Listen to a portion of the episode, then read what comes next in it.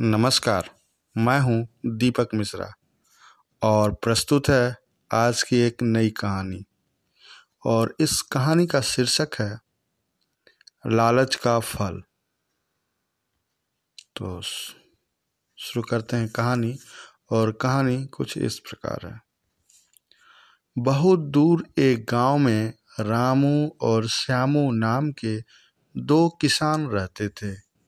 उनमें रामू सीधा साधा और नेक था, जबकि श्यामू बहुत तेज और चालाक किस्म का व्यक्ति था। एक बार उनके गांव में एक पहुंचे हुए महात्मा आए। रामू और श्यामू दोनों ने उन्हें खेत से लौटते समय एक पेड़ के नीचे बैठे देखा। श्यामू ने उन पर कोई ध्यान नहीं दिया, लेकिन रामू आग्रह करके उन्हें अपने घर ले गया। उसने महात्मा जी की खूब सेवा की। रात भर रुकने के बाद जब महात्मा जी सुबह चलने लगे तो उन्होंने रामू को एक शंख दिया और कहा, इससे तुम जो भी मांगोगे यह देगा। अब रामू को जिस किसी चीज की जरूरत होती वह शंख से मांग लिया करता था, परंतु उसने खेतों पर जाना और वहां काम करना अभी भी नहीं छोड़ा था।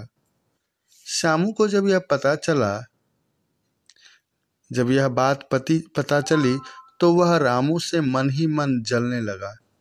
इससे पहले कि वह शंख हथियाने की कोई योजना बनाता, महात्मा जी का एक बार फिर उसी गांव में आगमन हुआ। इस बार श्यामू उन्हें बड़े सम्मान के साथ अपने घर ले गया और उनकी खूब आवाभगत की।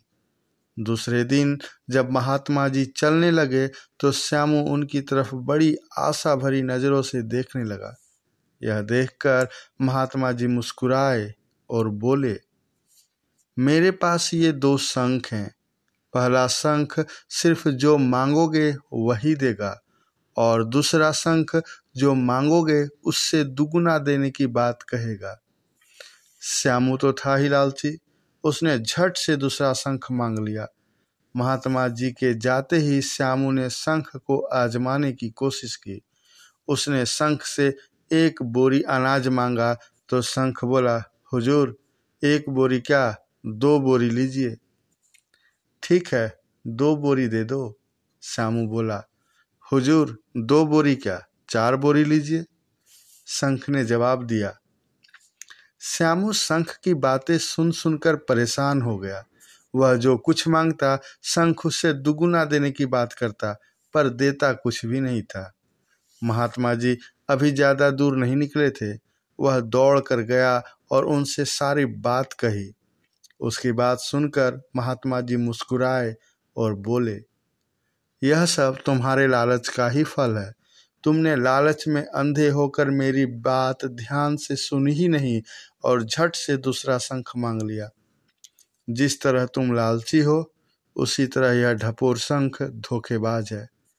इसके बाद श्यामू ने कभी लालच न करने की कसम खाई।